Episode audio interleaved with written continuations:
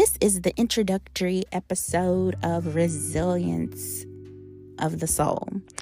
Um, my name is Shanae Elbert, and as I mentioned beforehand, this is just a podcast where I want to tell my story um, in hopes that it will inspire, empower, and give hope to those who are in a low place right now. Um, I'm going to start from the very beginning. Um, just to give you some surface level stuff about me so that it so that you'll be able to keep up during the episodes of who I truly am. Um, have you ever experienced someone trying to tell your story um, from a different perspective? It's like you can't tell my story um, because you didn't live it.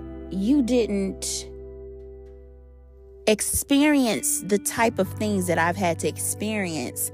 Um, so many people, um, I feel like, try to speak on or tell the story of those who are in a low spot or considered to be the underdog. But I wanted to take back my power and share my story from my point of view and and this is just not to clear the air because you know i really um i'm really doing this just to share my story and it's a crazy one. So if you're up for it um put your seatbelt on and here we go. I'm gonna start from the beginning.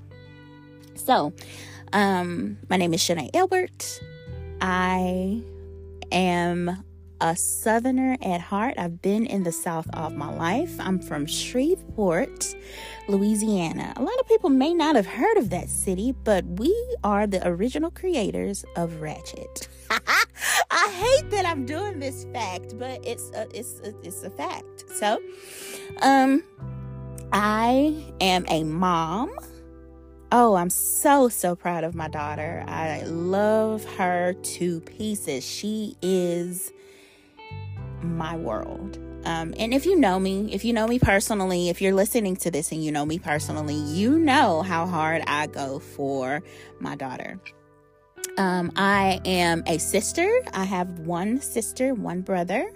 Um, and I am a daughter. I love both of my parents dearly, and I'm so blessed to still have them here on the earth um, so that I can still reach out to them.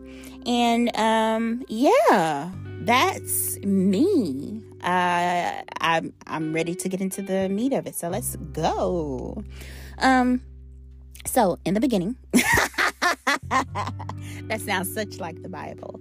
Um, but in the beginning, um, I was born in May of 1989. I'm 33 years old. Yes.